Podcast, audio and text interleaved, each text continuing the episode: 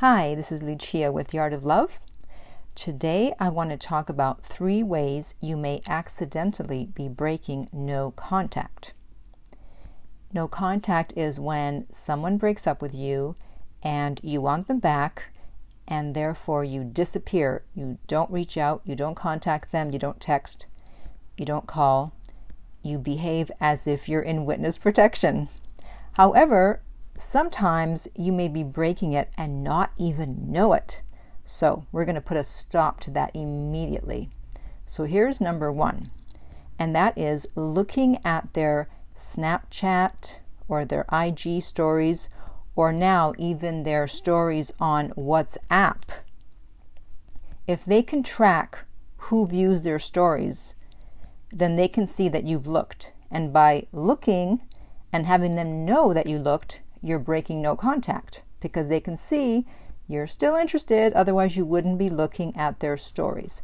So, any type of app, any type of social media where they can track and know that you've been looking, you cannot look. Now, there are ways to look at IG stories without them knowing it. However, I'm not going to say what it is on here because I don't want the information getting out to the general public. However, I can tell you that if you do a coaching session with me, I will be more than happy to tell you.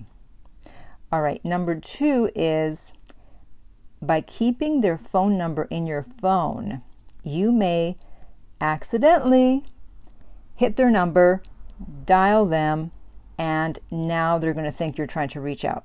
And you do not want that to happen. That actually happened to me recently, and it wasn't even with an ex. It was with a guy I had one date with and then he never called me again. I never called him. It didn't work out, whatever. But it was about a month and a half afterwards, and I accidentally dialed his number.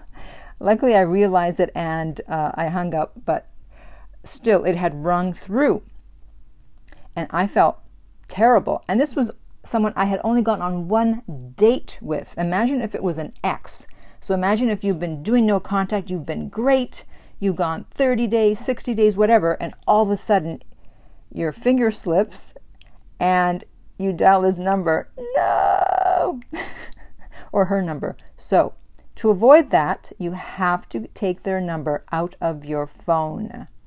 Write it down somewhere if you want to, but if you haven't already done so, take their number out immediately, especially if it's in your favorites, so that there's no possibility of having that little accident because even if you say it was an accident, they're not going to believe you. So don't make that mistake. And then finally, talking to friends about how you feel about the situation and going on if there's a possibility that those friends will somehow tell your ex or tell someone who will tell your ex. Because that happened recently with a coaching client, and that was not good because she had been so good in doing no contact and meanwhile, she was telling her friend what was going on, and the friend, and I use that term loosely, or should I say the spy, told someone else who told someone else who told the ex. And here we thought, yeah, we're doing great. We're showing him, you're doing no contact. Meanwhile, he knew exactly what was going on. Oh, so whoever you talk to about your situation, be sure they're not a little spy. be sure it's not going to somehow get back to your ex. And if there's a possibility of that happening, do not say anything. Just say, you know what? It's over. It's in the past. I, I just don't want to talk about it. Even though you want to talk about it, just don't don't do it. It's gonna undermine all the effort you've put into doing no contact. All right.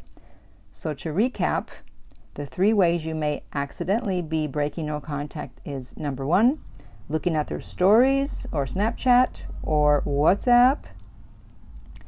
Number two, keeping their phone number in your phone and you may end up dialing them by mistake. Or number three, talking to friends slash spies. so if you would like to do private coaching with me, you can contact me at my website, theartoflove.net. Please contact me directly via that website and do not email me, or your email may end up in the spam folder.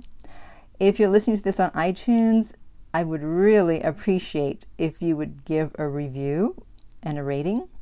If you're listening on YouTube Thank you for subscribing. And finally, remember that love inspires, empowers, uplifts, and enlightens.